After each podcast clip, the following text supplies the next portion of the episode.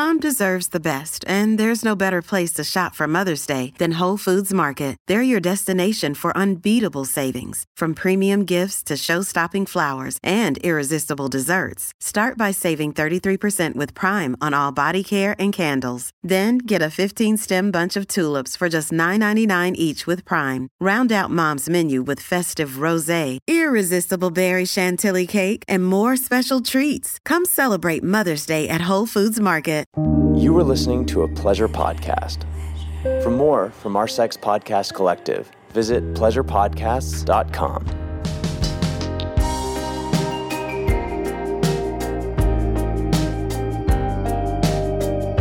Welcome back to Private Parts Unknown. a podcast that explores love and sexuality around the world. I'm Courtney Kocak, And I'm Sophia Alexandra. and we're we're cheating on each other today. No, Courtney. No, we're cheating together. Courtney, that's, That's not how better. we do. Stop. That's how we do. We would totally cheat together. No, That's true. Uh, probably be like a murder suicide type pact where, like, if you betray me, You guys, we are talking Ashley Madison today, and we are talking about why women cheat. And you know what's interesting is I think I think both of us went into this with like a hesitation. Does that sound right? yeah, I mean, probably more than one for obvious reasons.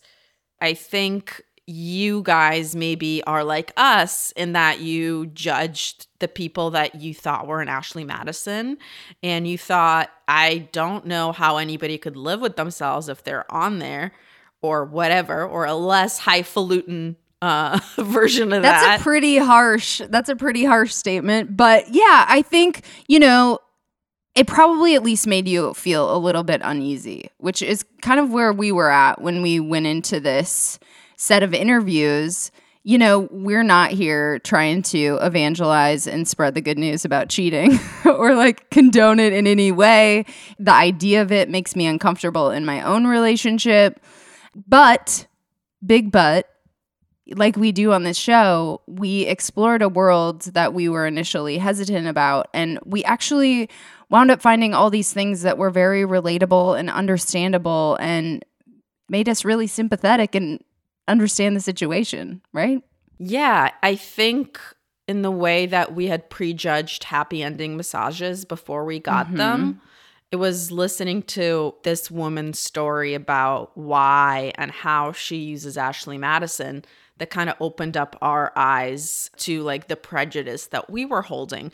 Again, not to say, hey guys, everyone go out and cheat, but I think if you listen to Nikki's story, you will also find yourself being surprisingly sympathetic and curious and maybe a little bit aroused by her journey.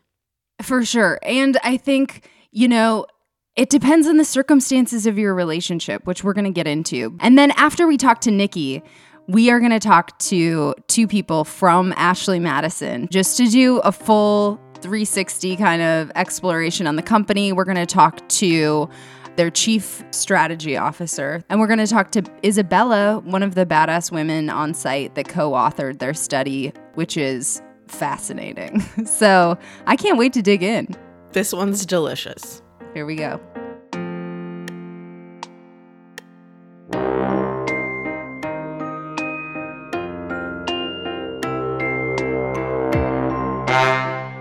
I am super excited to have this conversation.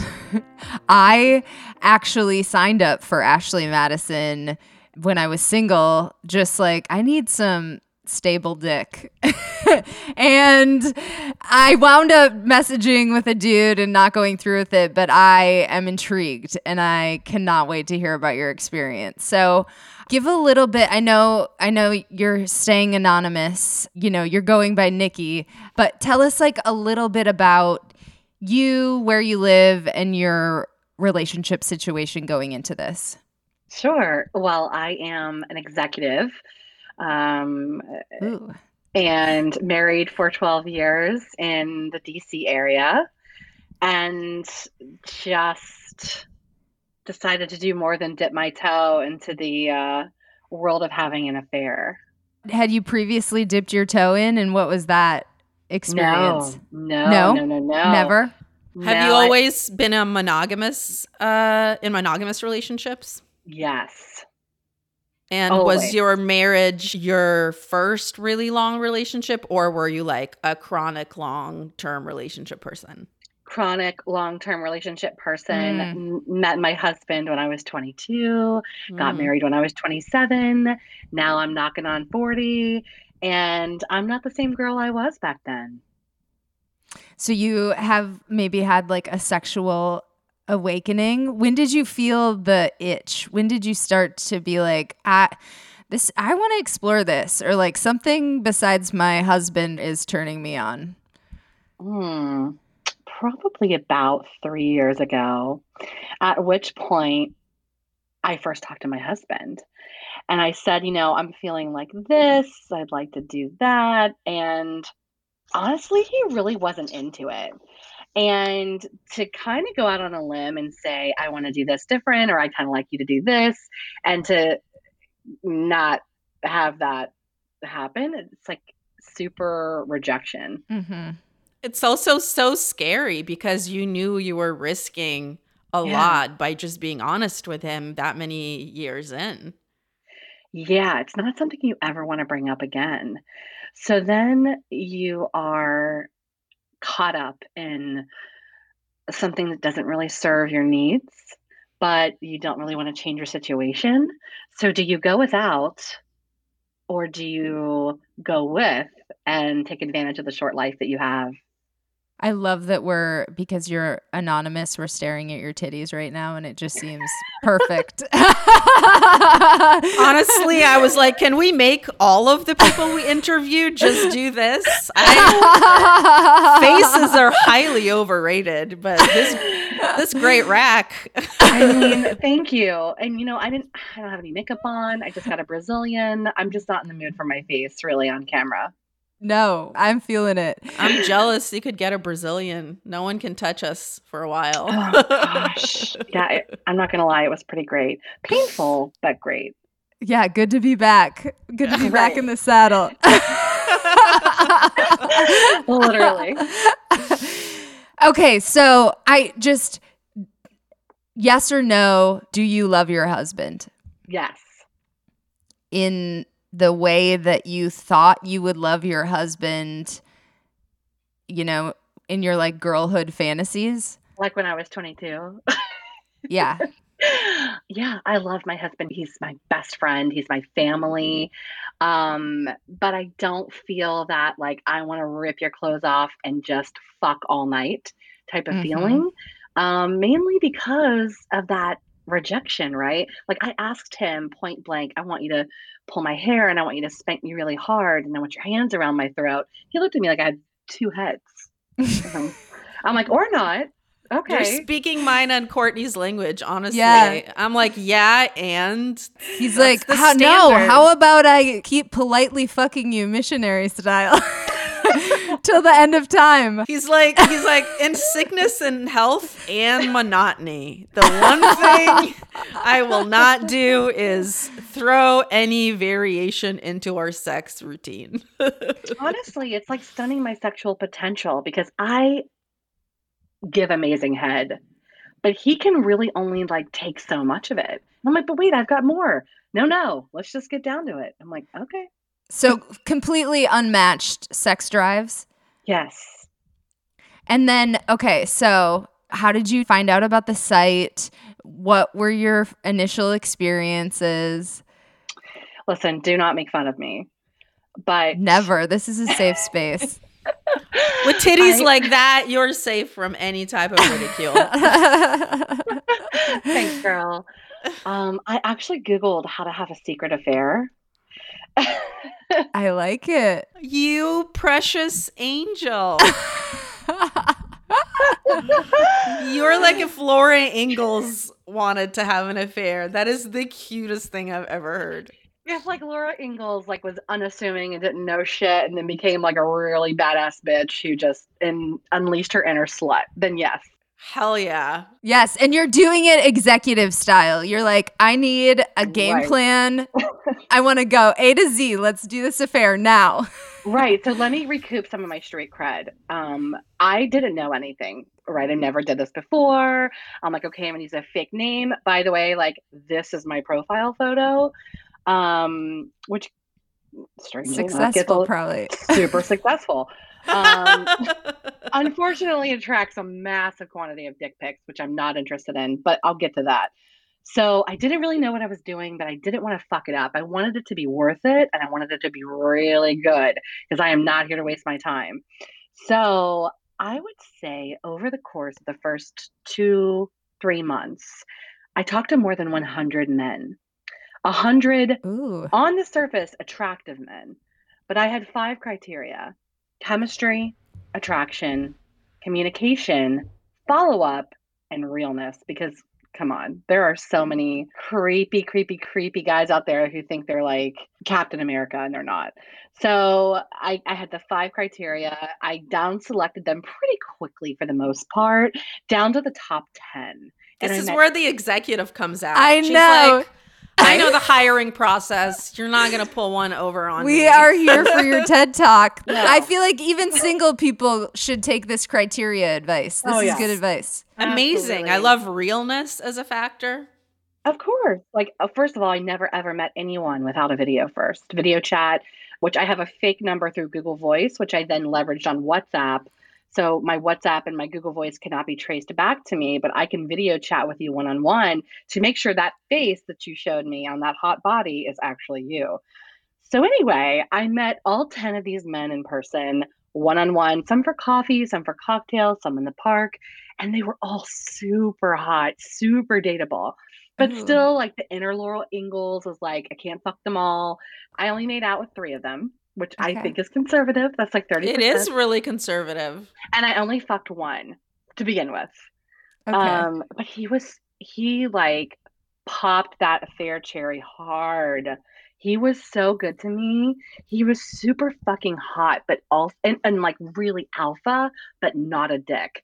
And extremely generous and kind. Just made me feel like I was the hottest thing that had ever graced the planet. And believe me, like I am a real girl with like all the like I'm not a snack, I'm like the whole meal, right? And he was so good to me and he made me feel like man, I'm fucking great at having an affair. I'm gonna keep doing it. So um, we're yes. still friends, right? I still see him. I'm gonna see him this week, which is why I just got a Brazilian. But yeah, it, it, just like really amped me up, and I just felt so powerful. Not in like a, uh, it went to my head kind of way, but it made me more confident in a very very cool way. Ooh. My question is this: Do you have like an a line where you're like, oh, okay, now this like infatuation or whatever, I could see it going somewhere else. Like, I need to cap it, or you're like I'm up for uh-huh. all of this. I'm totally chill with whatever happens. Or are you a little bit worried that it could, on some way, like impinge on your relationship with your husband? Oh, that's such a good question. So, with this particular guy, we'll call him D. No, our vibe is so cool. Like, I'm not in love with him. He's not in love with me, but we know what each other needs and we're really good at it. There have been others. Uh, there's a guy, we'll call him B and we had a really intense connection. And in probably six weeks that we were kind of seeing each other, he wanted to leave his wife and his kids. And I'm like, no. Oh cannot. And so as much as I was super into him on like a mental level, which is what really drew me to him, I had to cut all communication. And I I honestly to this day, this was probably like 6 months ago, like I I miss him. Like I wish I could still talk to him, but I know that I can't. So I'm staying really clear with my goals. Like I'm not trying to change my life. And and when I think about my husband, the reason I don't feel guilty is because I do love him and I am good to him and I don't want to hurt him. This isn't about him. This is about me. Mm-hmm.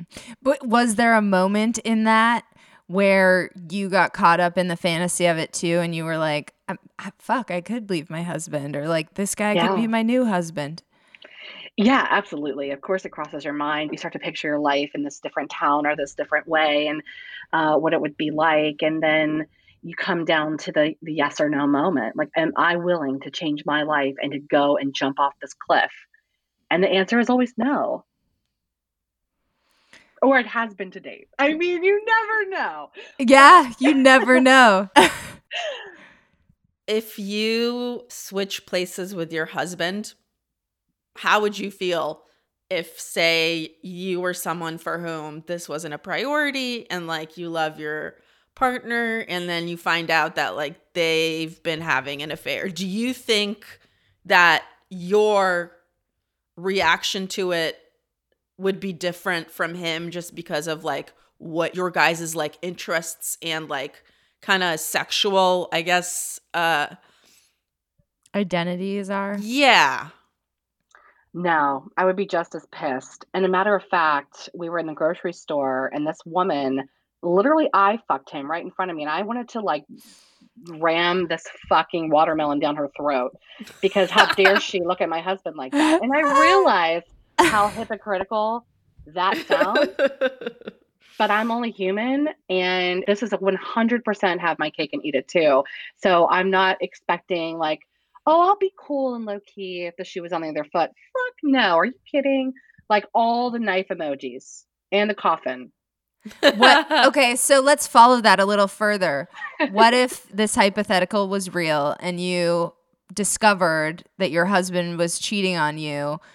Would you want to stay in the relationship or would you be tempted to leave? Would that change how you feel about your dynamic? Cuz you're saying it doesn't affect how you feel about your husband, it's not about him. Would you feel that way if it was about you? I've thought about this. And at the end of the day, I would then have a real choice because that would be a just cause on the other side of it, right? To make a life changing decision. Mhm. No matter what, he will always be my family. I mean, we've been together for almost 18 years. We're we're family, no matter what, good, bad, or indifferent. But we also have a child. And so for that reason, your selfishness gets ended at some point because, you know, do you want to fuck up this kid's life and be selfish and take away everything that they love and know and appreciate? Or, you know, are you going to like come back down to earth and make it work? that makes sense And you don't know what the answer would be? I don't. I, I'm. I feel. I don't. I really don't. It wouldn't come down to he and I in a marriage. It would then become a, a mother issue. It would become Mm. like I don't want to have to split time away from my child because of these other choices. So, and it wouldn't be fair to do that to him either, and be like, "Fuck you! I'm taking my kid and I'm leaving." You know, that wouldn't be the right thing for us either. So that's that's the sticking point, and that's the thing I cannot answer. And I've really thought about it because I don't know. I think my husband is the love of my life, but I could meet someone else, you know, three years from now that could be also the love of my life. And, you know, what do you do in that moment? So I think that that's a, a big struggle that uh, many, many, many couples. I know the people that I talk to on a daily basis, they don't want to change their situation, but they're not getting sex at home, or they don't love their spouse anymore, but they have children and they don't want to change anything. It's such a common thread that really ties people in this lifestyle together more than you would think. The kid thing? Absolutely. Did it change your sex life initially when you had kids? Um, what changed was me and my, I, I swear, like the hormones like did something to me. I just became needier and like sexier and, and sluttier, and he didn't. And um, in all the good ways, like I own that inner slut. I love her. She gives me so much joy. So I don't want it to sound like I'm talking down about sluttiness because that's not it at all. no we're totally. very pro slut pro hoe Yeah, pro I everything love on the podcast Yeah. That's amazing. I mean, I wonder about like the fragility of pursuing this lifestyle in terms of like, yes, you don't want to get discovered, but also like to me in my mind, it would be so much easier to have an affair in the olden days where people can't just like look you up and like Mm. find you on every platform. How do you stay like safe? Like, how do you trust someone enough to get involved with them to know that there isn't going to be a moment where they can like fuck your whole life up? Yeah, absolutely.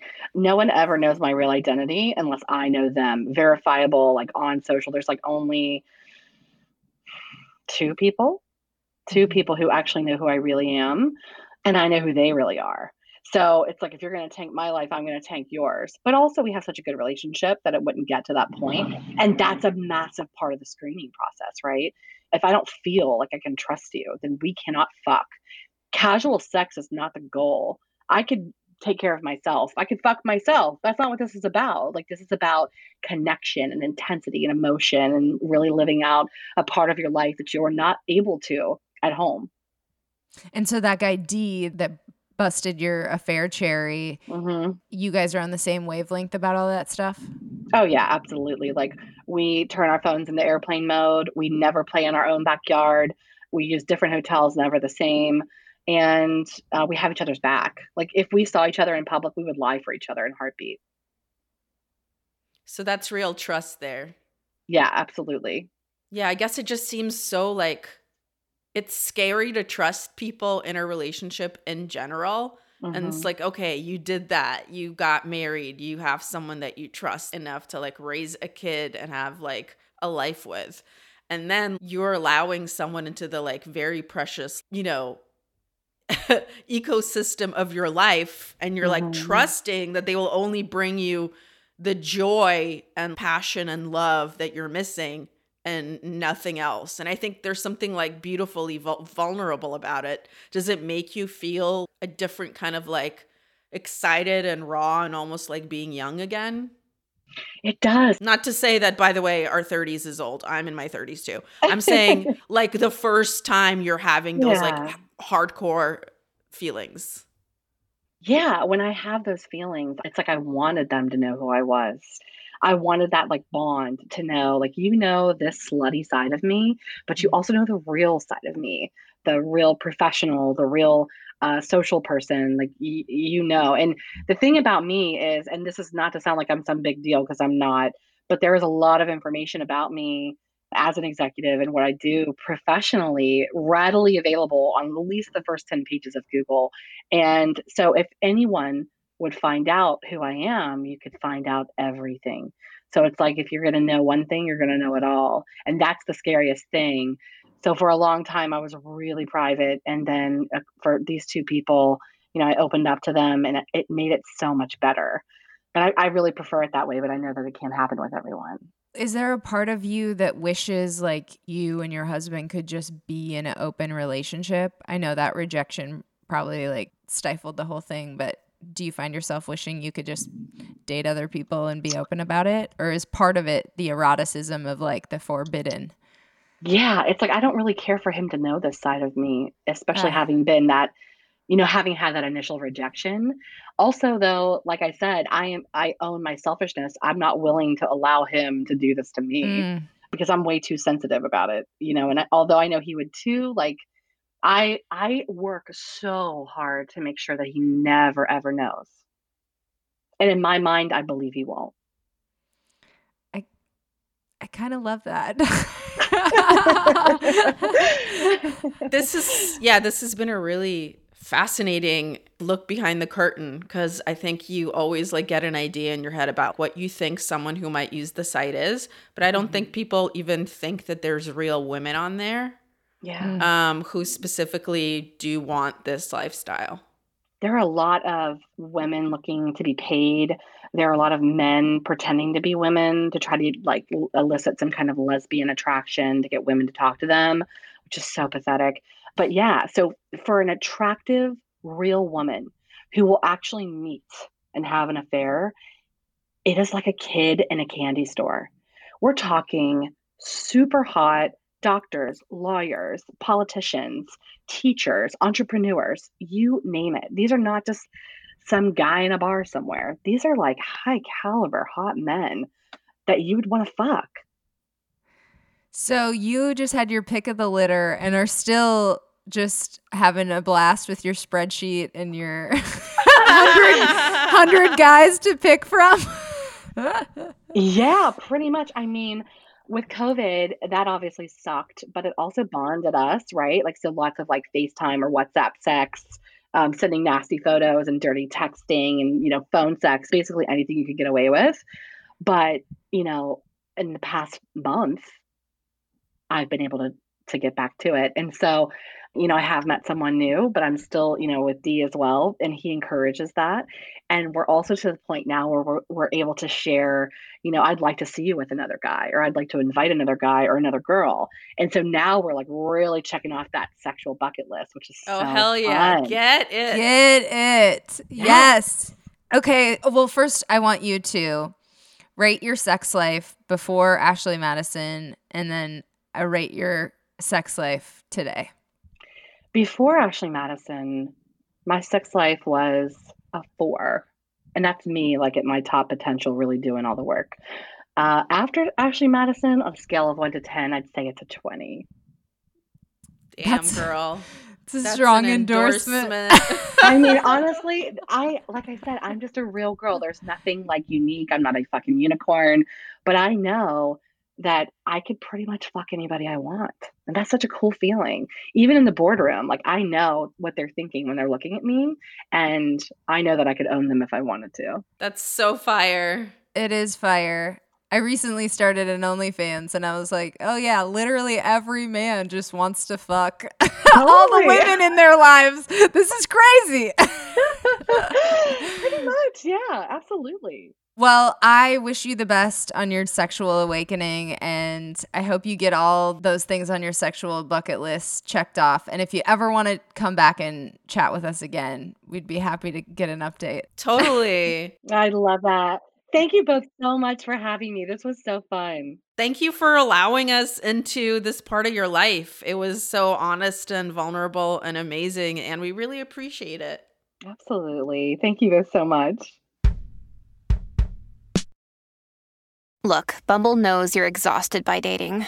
All the must not take yourself too seriously and 6 1 since that matters. And what do I even say other than hey? well, that's why they're introducing an all new Bumble with exciting features to make compatibility easier, starting the chat better, and dating safer. They've changed, so you don't have to. Download the new Bumble now. It is Ryan here, and I have a question for you. What do you do when you win? Like, are you a fist pumper? A woohooer, a hand clapper, a high fiver. I kind of like the high five, but if you want to hone in on those winning moves, check out Chumba Casino. At chumbacasino.com, choose from hundreds of social casino style games for your chance to redeem serious cash prizes. There are new game releases weekly, plus free daily bonuses. So don't wait. Start having the most fun ever at chumbacasino.com. No purchase necessary. Group. Void were prohibited by law. See terms and conditions. 18 plus. Well, Paul, this is exciting because yesterday we talked to a client who is going by Nikki. And so we got the whole client perspective first. So I'm kind of excited to dig into it with you after that. Excellent. Soph, do you want to kick it off? Yeah. First of all, what drew you to the business of married dating, I guess? Yeah, it's a, it's a great question. So, prior to joining Ashley Madison, I had actually worked as a communications consultant, and I worked for a lot of big brands you would all recognize, you know, the Fortune 500, if not bigger. And what I found interesting about Ashley compared to that sort of work was Ashley Madison is a lot more upfront and honest about what we are, what we're doing, and what our product offers. You know, there's a lot of sparkly beverages, and I won't name names because I'd probably get in trouble for doing so. I'll tell you that they're part of a you know balanced diet. They completely can fill a, a role within your diet, uh, you know, equal to water, and that's a lot of horseshit, quite frankly. Are you talking about the nutritious Coke products? No, I'm just kidding.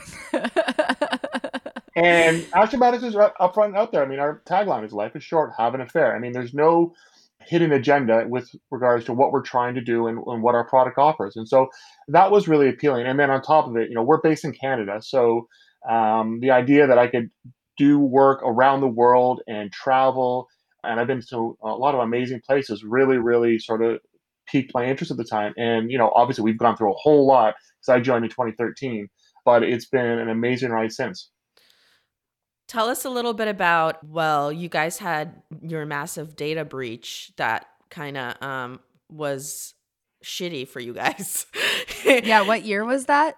So uh, you heard about that? Shocking. We Yeah, so- actually knew some people that were So involved. we refer to it as the events of 2015. So that gives you the time frame. Um, yeah, it was, you know, it, it was Uh, a moment where we let our members down, quite frankly. Besides all the issues that we as a, as a company and me individually had to deal with, you know, ultimately we let our members down.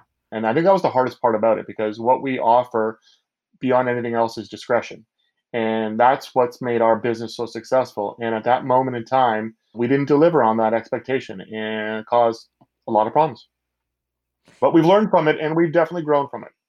So, yeah, I want to know what you guys have done to make sure that that doesn't happen again. I mean, it is a little bit like cuz I signed up and I made a fake email and had a not my real name on there, but you do want your members to feel safe and secure when they're doing having affairs on your watch. Yeah, absolutely. So, during the, the time in 2015 when we were going through the worst of the worst, what was interesting and what really informed a lot of our thinking post 2015 was we had more than 100,000 people joining a day during the month of August of 2015.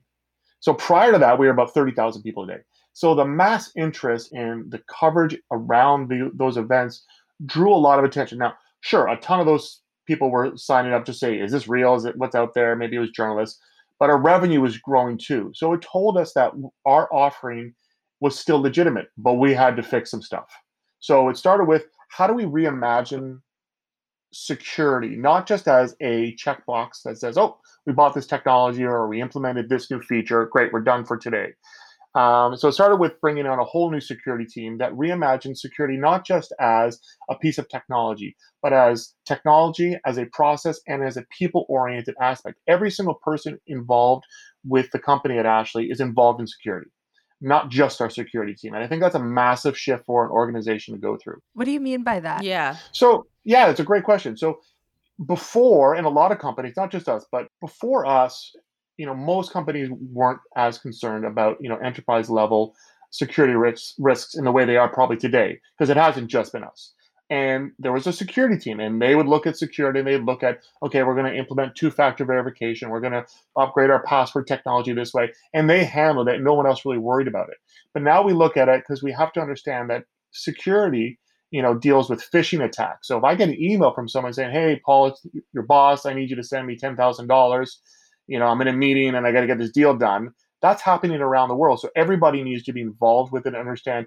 what are we doing on a day-to-day basis. So we, we have regular updates from our security team that talks about what are we implementing from a technology perspective why are we doing it why do we want our members to either know about it or be involved with it so that they can you know have an eye to what they see on the site to be a first warning system our team is amazing they do a really good job and every time we build a new feature every time we're building a new function they're involved from the start to ensure that security is baked in not an add-on at the back end where we say oh we'll just lock the front door because it's not just that so it's a comprehensive approach. And by doing this, you know, we have a lot of confidence. And so when I came back to the company, because I left for a year, I came back in 2017. We are signing up eh, 10 or 12,000 a day. Now we're over 20,000 a day. So clearly the work we're doing is resonating with our community. And I think it's paying dividends for them and for us, obviously. So you're the chief strategy officer. That's yeah. your title, right? Correct. So, security is obviously like a huge pillar of your brand now. Mm-hmm. What are the other pillars or aspects that you focus on to make sure you're reaching the right clientele and serving them? So, it's a combination of, you know, how are people looking at technology as a bridge to connect with people who are similar to them. You know, what's interesting about our members on Ashley Madison is that they are probably the most honest dating profiles you'll see compared to a Tinder or or uh, a match or eHarmony, because on those sites you're trying to present your best self or a false sense of yourself in either to find a life partner or a tonight partner. Whereas on Ashley, we've lived a life, we've gone through all these different aspects, and we've realized what's missing. And so most people are looking for those, you know, that small confined experience and they are very clear about it. They don't worry about trying to be them best selves because that's not what they need in this site. Uh, so when we're looking at, you know, how do we help that? We're looking at how do we change our chat functionality? How do we change our search functionality to help better pair people up?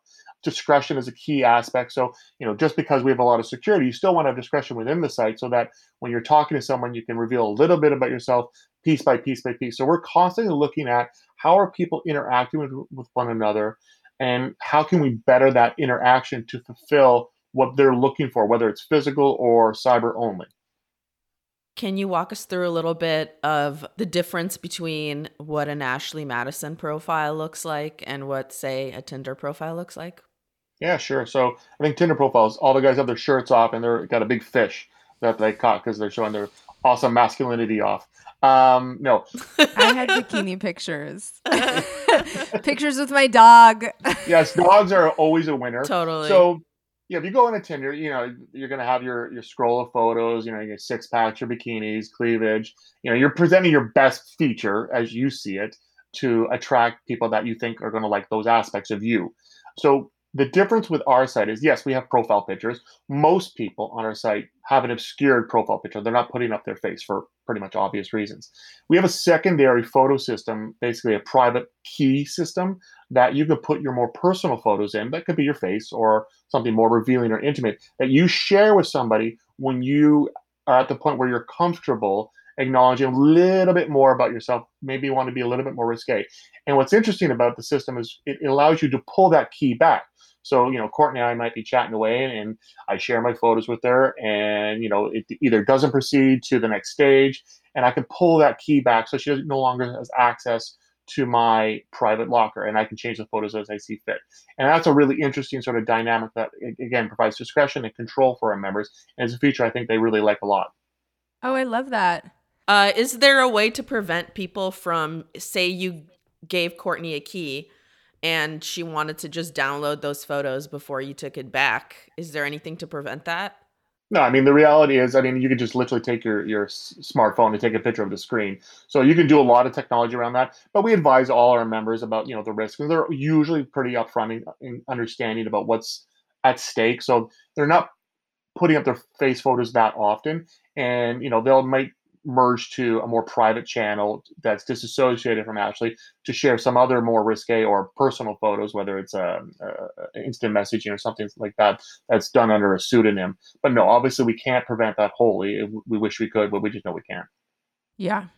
Continue about what else the profiles are like. So obviously, we allow people to sort of describe themselves and what they're looking for in detail in their profile bio, and then we have some check marks about you know particular interest or activities that are often desired within our membership, whether it's a threesome, whether it's BDSM, role play, those kind of things you can tick off so people know these are the spaces I want to play within. And if it doesn't fit your domain or your interest, you know, you don't have to worry about it. So we have a lot of upfront information about, you know, where the individual is from a city perspective, obviously not down to a, a an intersection. And it gives people a lot of ability to sort of determine which member is going to be interested in me and which member is not going to be interested in me. And then, you know, it, the, the chat function works like most dating prospects. The difference is that for a woman to communicate with a man, it's free. But if a man wants to send a message to a woman or read a message from a woman, it costs him eight credits, which is going to be between three and five dollars, depending on which package you buy. But it's free to talk to her after that first initial message is sent. So that is a slightly different dynamic than a lot of different sites. So it enforces an idea that you know the the spray and pray approach that a lot of people do on Twitter, uh, the swipe life doesn't mm-hmm. really come to play on our site. So guys have to be a little more thoughtful in their messaging. But if they do attract uh, interest from women, then they can continue that conversation free of charge uh, as they see fit. Yeah, you really got to build the innate male horniness into your business model to serve you best. well, you know, that, that's the interesting thing, and that's that is the expectation. And quite frankly, knowing our history, I wasn't around when we launched in 2002. That was a lot of the driving factors. But here's the interesting thing: we did some work with Alicia Walker from uh, Dr. Alicia Walker from the University of Missouri, and she did a study on why women cheat. And it turns out it's purely sexually driven. 80% of the women on Ashley Madison were there because they were either in an orgasmless or a sexless marriage. They, you know, weren't looking for emotional validation. They didn't need someone to tell them they're pretty. They wanted good sex. There's literally a chapter in her book, I believe, called "There's Always Room for Big Dick," because some women go out there specifically for that dynamic because it's missing in their in their intimate life. She's actually releasing her second study, in her book it's coming out this October, and it showed that the men were cheating for emotional validation. So it flips the script completely. Men want to be wanted. Women just want to get D. That's good. Yeah. So yesterday we were talking to Nikki, and she was telling us that her experience on the site she was very sexy, but she was like, "I'm I'm not like a super prize," and I had dudes like a hundred dudes just lined up ready to talk to her on the site. So I'm curious, how male does it skew, and then how do you try to pair people together, and do women kind of just have the pick of the litter?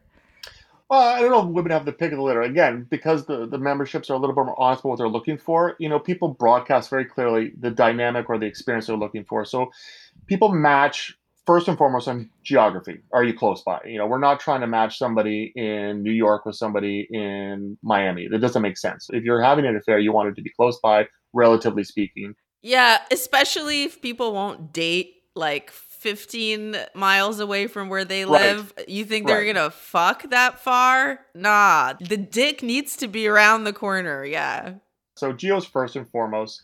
Uh, but in terms of the balance, you know, that's a question we get a lot because one, people really don't believe that women cheat, and I'm like, who do you think all these guys have been cheating with all these years with? I mean, and honestly, that's just a misogynistic approach because then you're, what you're saying is that women don't want good sex, and that's why people cheat. They're not getting that.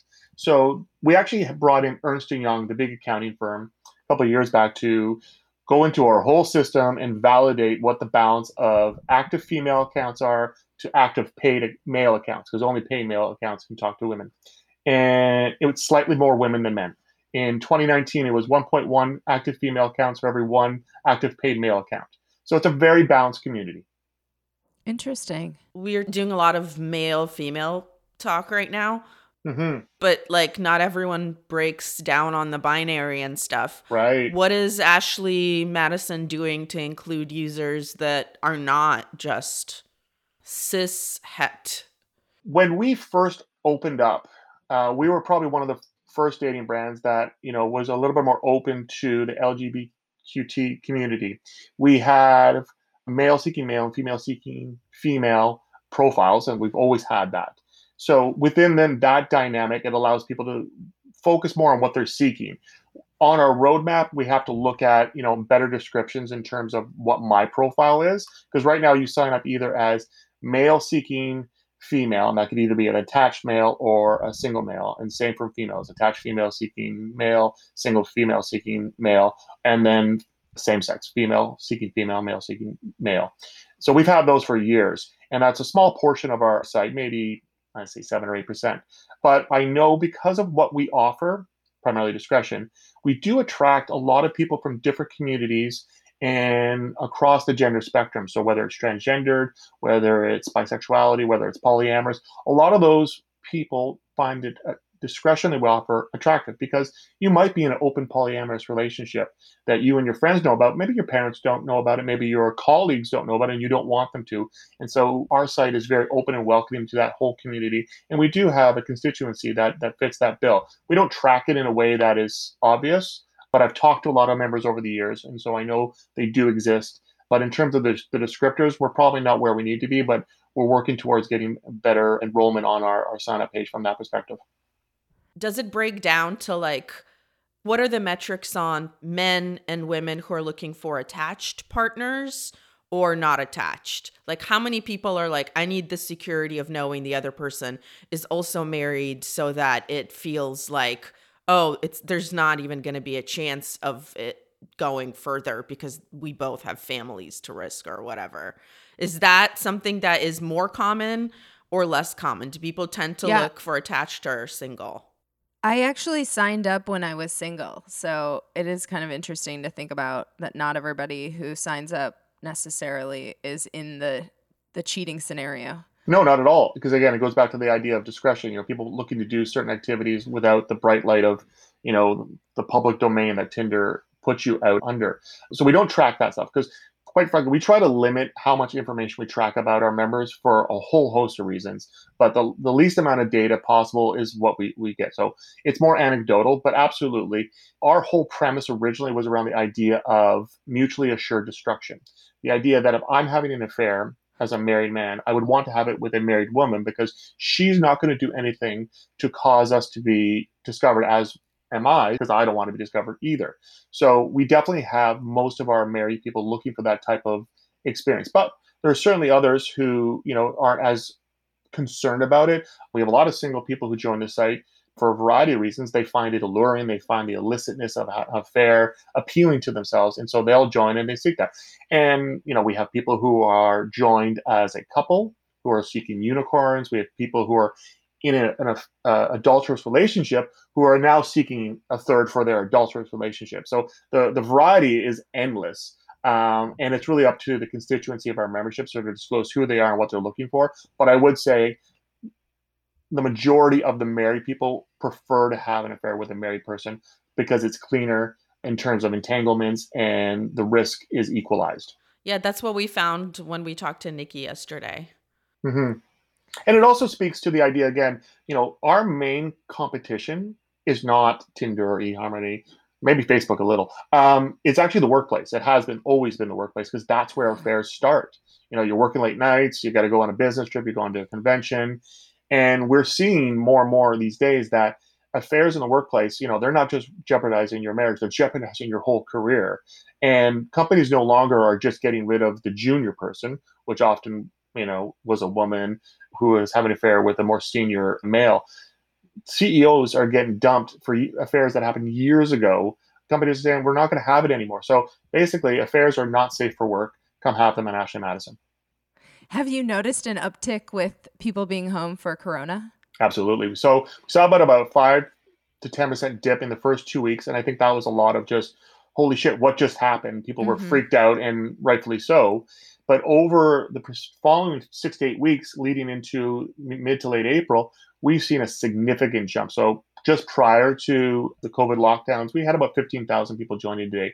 We're now over 20,000 people joining today. And I think that's a lot of people seeing frustration that has no outlet, you know, living with that same person day in and day out, 24 hours a day. I have no reprieve. And so they find either an outlet to connect with somebody just for conversation and, you know, someone who's in a similar situation. Others are making a very purposeful choice to go out there. They'll go get tested so they can prove to their potential affair partner, Nielsen, I don't have the COVID.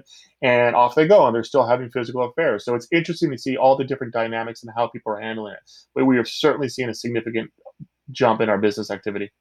Do you personally have any like ethical qualms about the business? Has it influenced your life in any way negatively when people find out what you do? Because I feel like there's so much stigma, right? Sure, yeah, and you know, I like I said, I've joined the company twice. So twice I had a conversation with my wife because I'm a married man, I'm a father. First time was probably a little bit more uh, in depth about what on God's greenness are you doing and what does this mean? Uh, what are you trying to tell me? But fortunately for me, my wife and I actually met at work. We both worked in communications, and she understands the opportunity from a pure career standpoint. You know what Ashley presented to me from that standpoint. So didn't have any of those issues. And it's one of the questions I actually ask all our new or potential employees is, you know, have you thought of or have you had conversations with your friends, families, and spouse about potentially working with us? And you know, a lot of them are like, oh, I didn't really think about it. And I said, you should.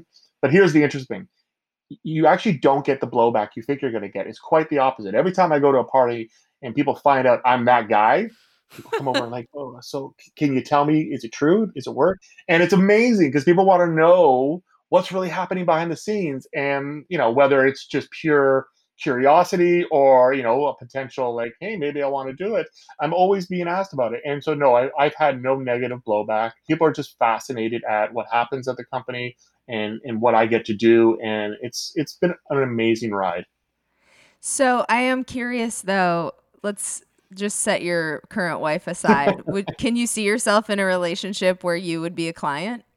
So Uh, I'll answer that two ways. First, one of the interesting things working at Ashley Madison is obviously, yes, we're the world's largest married dating website.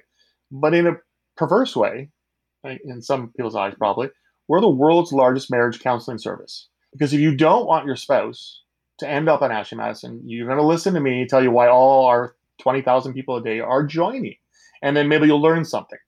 So that influences me and helps me become a better husband because I know why all these women are joining so that I don't do the same things their husbands are doing. So hopefully I'm a, been a better husband since joining. I don't know if my wife would agree with that. You son of a bitch. That is quite the sell I can see why. You're good at your job. Yeah, Yeah. I can see why the Fortune 500 companies and Ashley wanted you. You you just sold me on it. If I'm your wife, I'm like, yeah, that sounds really reasonable.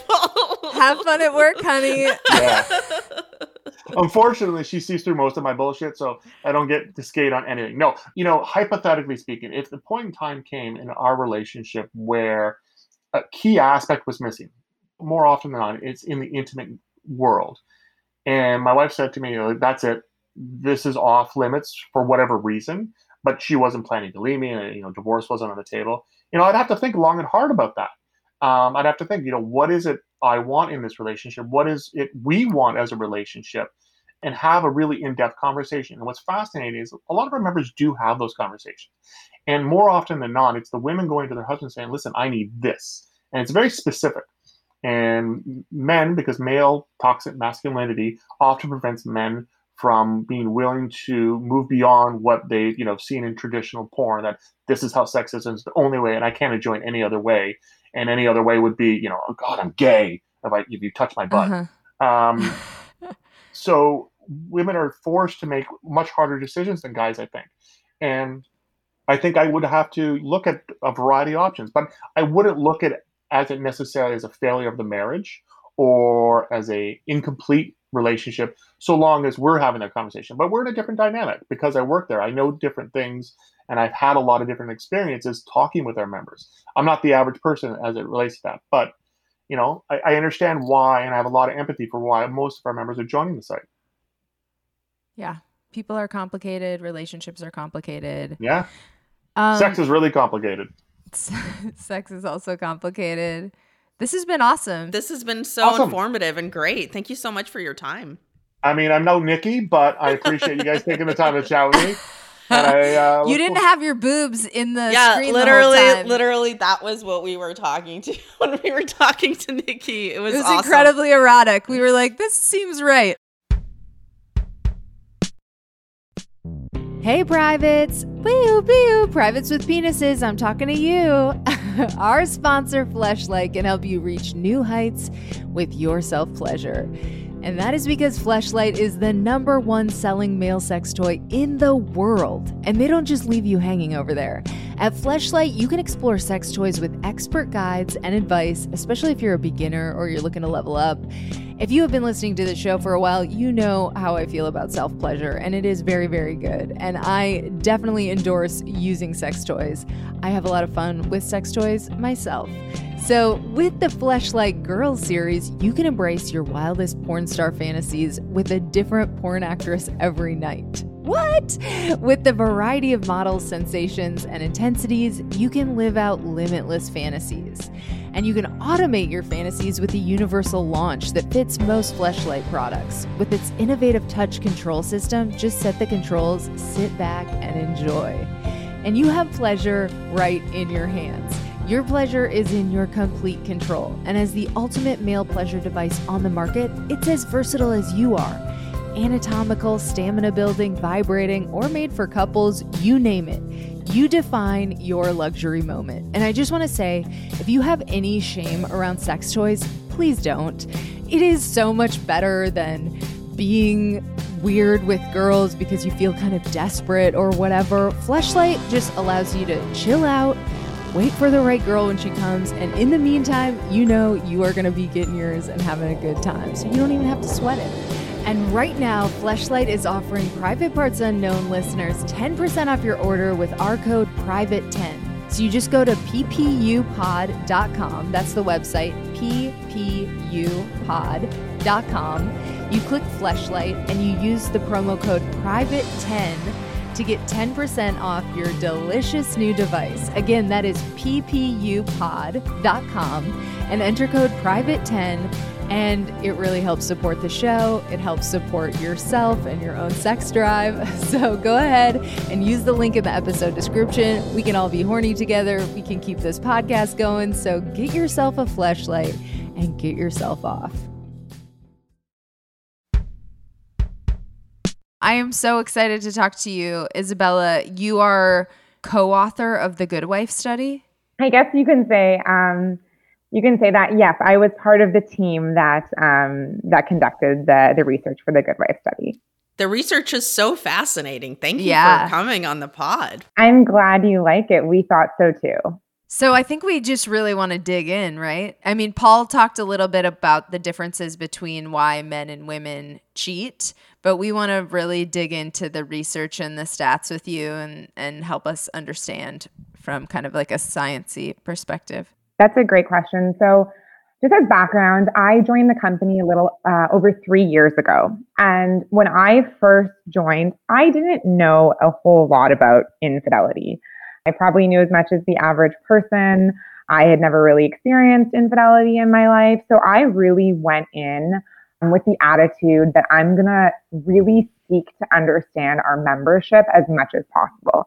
And if I can understand them, then I think I'll have a really good shot at representing their their perspective and doing my job a lot better. And so I, you know, from the very beginning of working here, I just started talking to members. I would have phone calls with them. I would ask them what first brought them to our site, where they were at in their life.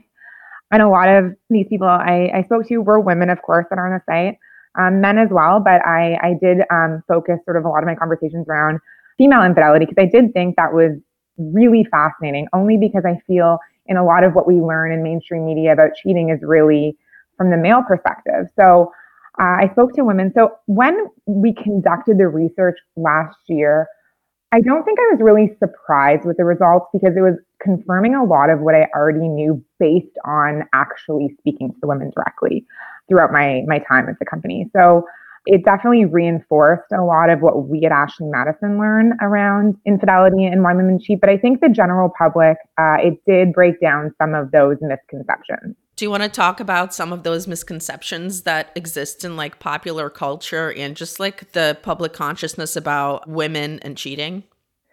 Yeah, I think for a lot of people, there's the belief that monogamy is somehow easier for women or more appealing to women compared to men. So that was one myth that I think we thought to maybe break down a bit. And what this research found is that women do find marriage purposeful, but they actually find the monogamy piece sexually unappealing. I'm not sure if you're familiar with Wednesday Martin, but she wrote a book on this topic as well.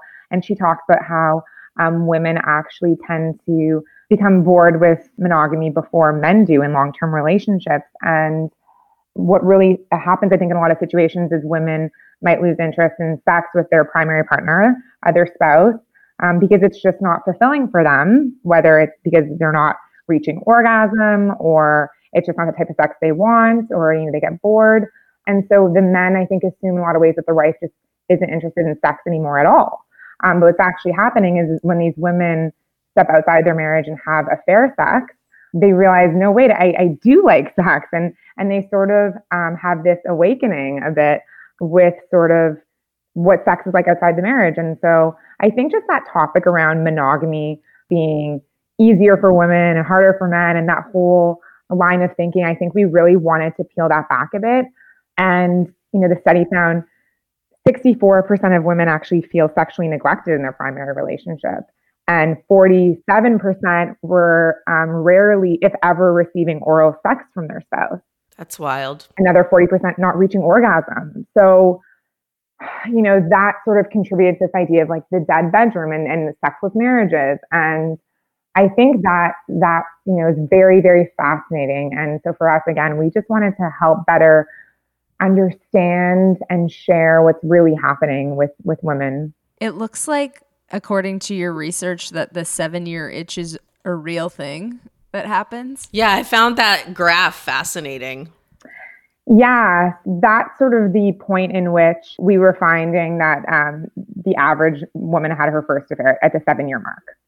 So I think, you know, a couple things, you know, can factor into that, you know, by that point, probably began starting a family, having kids. And as everyone knows, kids are the first thing sort of affect that dynamic between the couple. It's not just them anymore. And, you know, their partnership becomes you know, totally different and revolves around that family structure and co-parenting and all those things. So sometimes their sex life takes a back seat.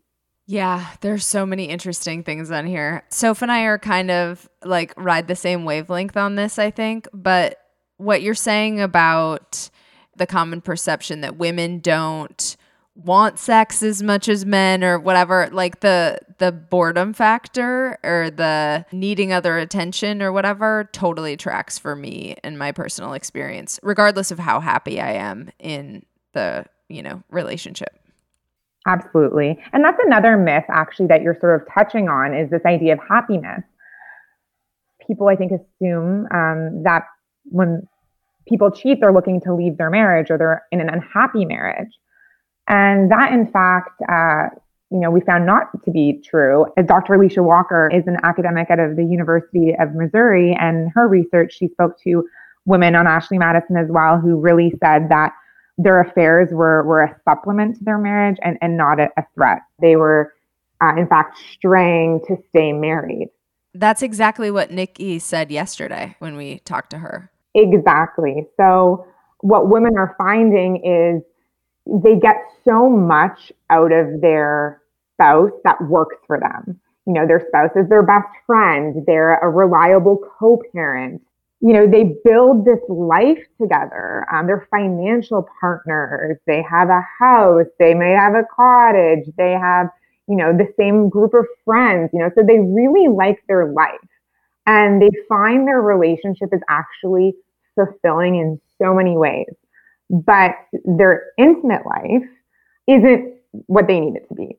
Um, they're not getting the sex they want. They're not getting the sex frequently enough. There's just, there's a mismatch there. And so the way they see it is it's not worth throwing this all away just because of the sex. And what if I can outsource that physical component that I'm missing in my marriage and get that elsewhere and then return home and return to my partner, my family life, sort of, you know, more patient, more loving, because there's not that gap anymore, that that void. You know, I've come to realize I think stems from expecting so much from one person for this really long period of time. But what you're describing is like the classic male perspective on cheating, right? Exactly. And, and I, it's not just them. And also, I just want to bring it back to the seven year itch. What I thought was really interesting is the so at five years in, people noticed a decline in sexual frequency. Six years in, a decline in sexual quality and then seven years in had their first affair. I found that to be really fascinating. Can you talk a little bit about that? Yeah, and I think, you know, so much changes in a marriage. And I think when we take those vows, and I say we as if I'm married, I'm actually not married. so, um, you know, everything I know about marriage is just, you know, from what I've learned from other people. But I imagine, you know, you take those vows and you make this promise you know, this explicit promise, but a lot of implicit assumptions about what each person believes monogamy is, what each person expects out of their sex life long term, and how things are going to be. There's a lot of assumptions on how that will go, and people grow and change.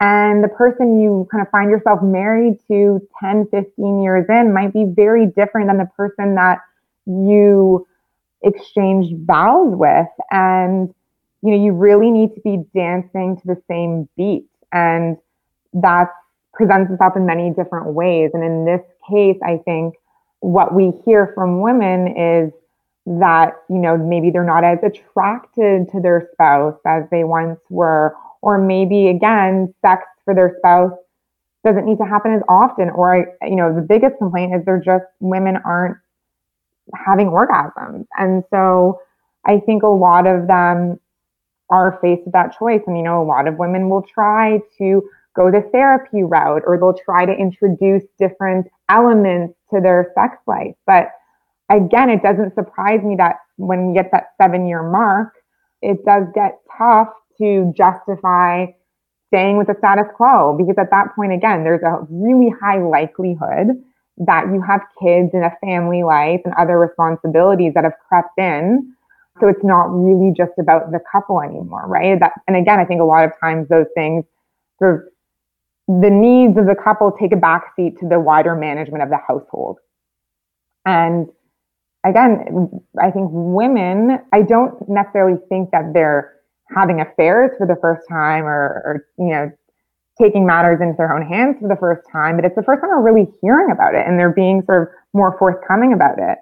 There's a stat out there that says women infidelity has increased around 40% since the 90s, and male infidelity has remained relatively the same.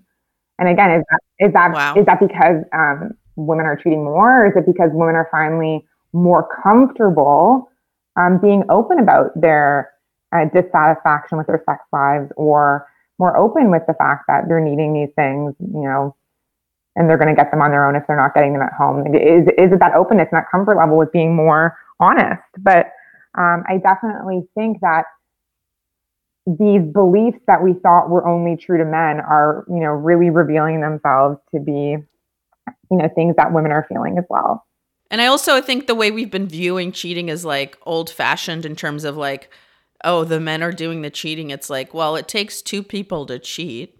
So unless every affair is between two men, the heterosexual affairs, there's always a man and a woman cheating. Yeah, and also I think dates back to the fact that you know historically men were the ones leaving the house to go to work, and the women stayed home Mhm. and ran the household. Exactly. So now you know that has all changed. Women are leaving the house as well. Sometimes women are the breadwinners. There's so many you know facets to this um, that have I, I believe led to the empowerment of women when it comes to their sex lives as well. Um, we don't really have to shy away from that stuff or pretend that you know we don't have the same sexual needs as men do and i think again so much of the sexual experience is tied around male pleasure right you it's very obvious um, when a man has you know has climaxed during sex. Take that even you know it's not always so obvious which is why you have women faking orgasms and thinking that that's sort of the the thing to do you know it's so there's so many things i think that factor in. And i think why research around female sexuality and infidelity is so important now. It's so interesting. This also ties in to our kind of conversation with Nikki yesterday too, but you guys have do women feel guilty for cheating and some stats on that. Can you talk about that a little bit?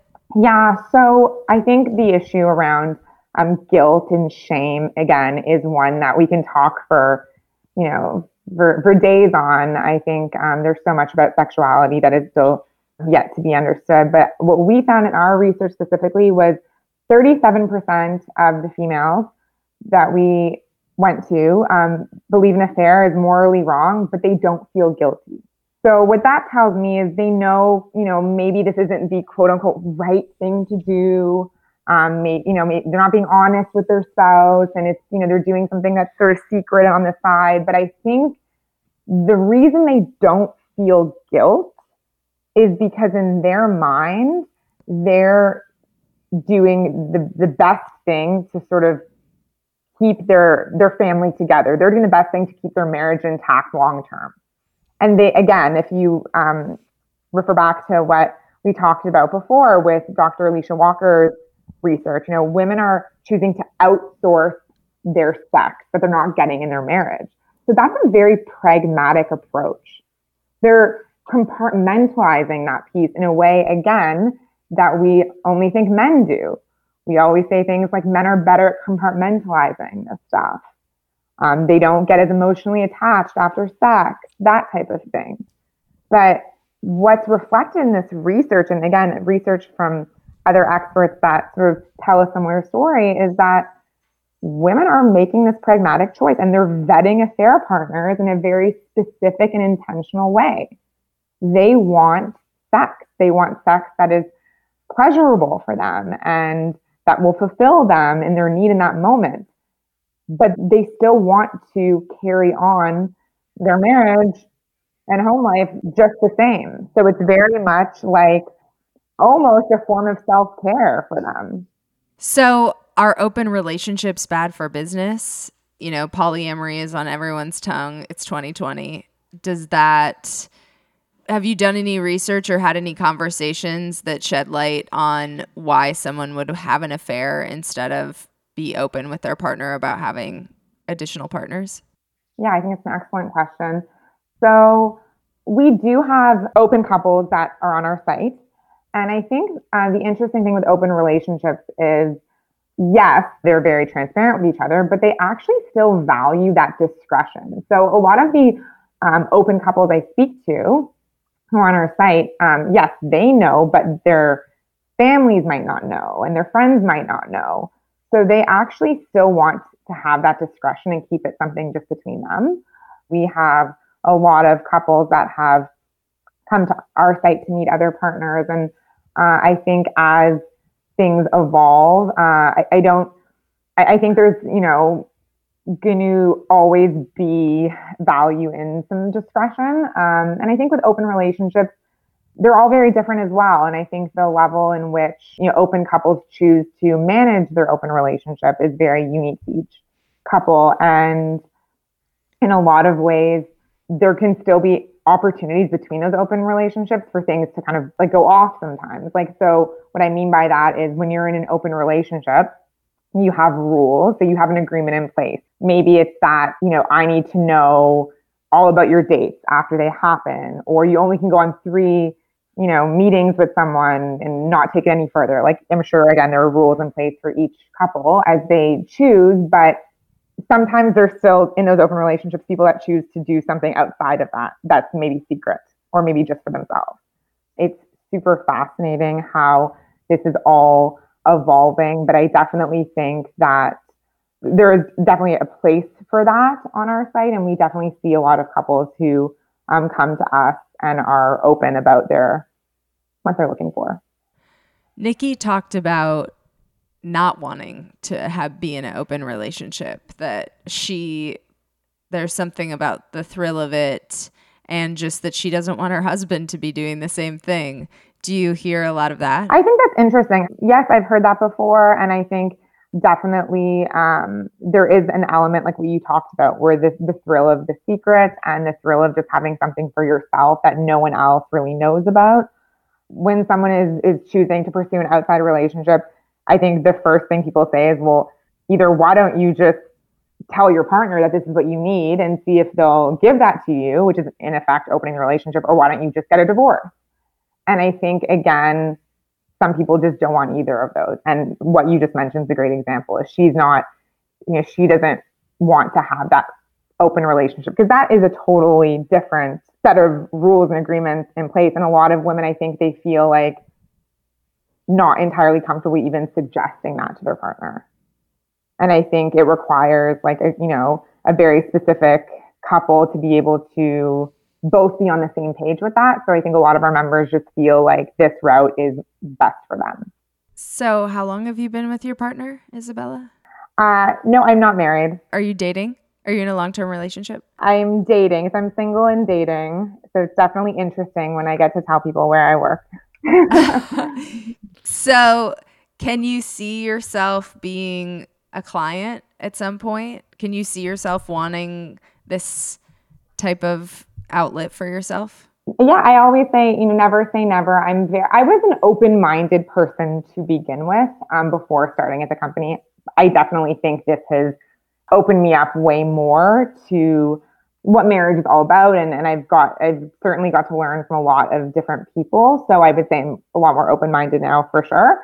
And I think that monogamy is wonderful. My parents have been married for 38 years.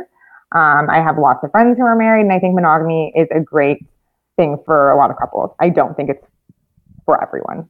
And I think that the way we are conditioned is that monogamy is sort of the the thing to do. Um, and I think a lot of people try, and I think that they struggle. And I think people that struggle with monogamy are not bad people. I think there are people that struggle with monogamy um, because it's not easy. So for myself, I think when I do, if and when I choose to get married, I think I will do it with eyes open. Um, I love this idea that I've, you know, recently learned from one of our, you know, experts we work with of the monogamy agreement. So when you get married, you have a monogamy agreement, but it is not something that is necessarily forever. It's this is the monogamy we are agreeing to today. And let's revisit this in a year or in five years or after we have kids or after the kids have left the house.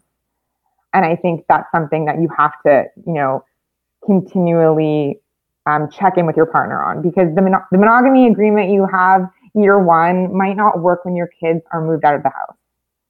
You might look at each other and go, okay, well, that was fun, but we're not on the same page anymore. Or we might need to change this thing. Or maybe five years in, I want to do more of this. What do you think? I maybe want to have a third partner in, you know, in the bedroom. What do you think about that? I want to try this thing. You know, we, I think we just, I think encouraging that open dialogue rather than thinking that your marriage is never going to change or the people are never going to change in a marriage. Like I think things just really evolve and you need to be someone that understands that it's not a fairy tale. It's not, you know, easy. It's something that you need to really, I think, um, understand is it's a challenge. It's something I think both couple, both parts of the couple have to really work on it. So that's a strong maybe. yeah, I think again, like I, but I think to the other end, like if someone were to potentially cheat on me or you know step outside our relationship, I think I, I that wouldn't be necessarily a deal breaker for me, like it might have been before. And I think that again, it's just there's so many layers to this. It's not um, right and wrong, good and, good and bad necessarily in the way that I might have thought of it before. I think there's just so many layers to it. So I think I've certainly become more understanding and open to um, life's possibilities and sort of managing the complexity of relationships, if that makes sense. Totally. The older I get, the less judgmental I feel like I become about Same. everything, but including sexuality. Yeah, we're all human beings just trying to do our best and it's not always going to be easy, but I think again, like the, the less judgment and the more seeking to understand, I think the better.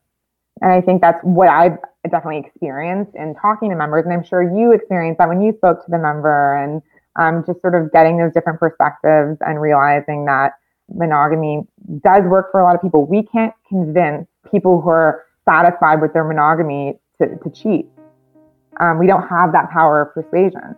But for people out there that are considering an outside partner or looking outside their marriage to fulfill something that's missing, I think we certainly help them do so in a discreet way that makes sense to them. Well, thank you. This has been amazing. Thank you so much. Absolutely. Thank you both for your time.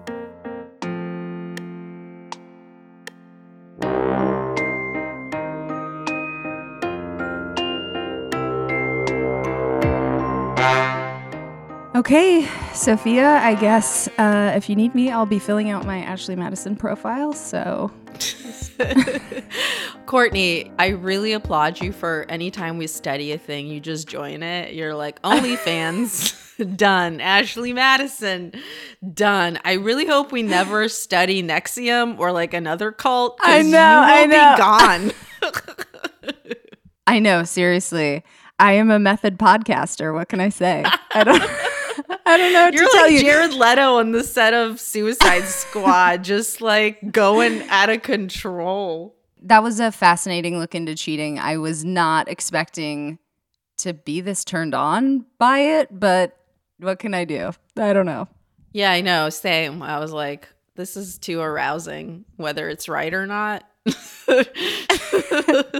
Save that for another episode. yeah, it's a totally different app. Yeah. you guys, and we do have some incredible episodes coming your way. I mean, Ashley Madison, after our anti racism series, I feel like we're already on a roll, but the roll continues with OnlyFans because we are doing a deep ass dive. This is an incredible series. We talked to a ton of comedians from all over the country about uh, how they have started OnlyFans as a way to make money because COVID has made it so can't really do comedy, can't really do a lot of service jobs. So, what the hell are we supposed to do? Hey, Sophia, what's that bomb ass music? This music is by our awesome friend Amy Raasch. Find her music on Spotify. Her name is spelled R A A S C H. This episode was mixed by Mike Castaneda from Plastic Audio. We love you, Mike. Yeah. Ooh. Mike, this is the sexiness we think you deserve. No, that's not oh, true. Oh no, Mike deserves We think a- you deserve more than that. We just are did- incapable of providing it. Sorry. He should cheat on us. He, I would definitely I condone support that. it, Mike. Just knowing that you're happy with other podcasters, that would make me happy. You guys, we want to be happy with you and we want to know how happy you are with us. So we need some rating and reviews, okay? We would love to read uh, some compliments on our podcast, but we are out of them. And so we need you guys to do your job and go to ratethispodcast.com slash private and send us your sweet nothings. Are you going to say anything? No, I think you really covered it. I mean, I'm also used to a little more bullying from you for them. So I was just leaving room. I'm like, is she to bully them like she always does? And then you're like, no, I'm done. And I was like, I don't know. Am I supposed to come in and bully them? All right, I'll do a Courtney. You guys, what the fuck? We give you the podcast. What the fuck is wrong with you? You don't want to fucking rate us? I'm Courtney. I'm from Minnesota. Grr, bagel. okay. Well, I will leave you guys with that savage roast. And if you won't rate that, I don't know how to help you. Bye.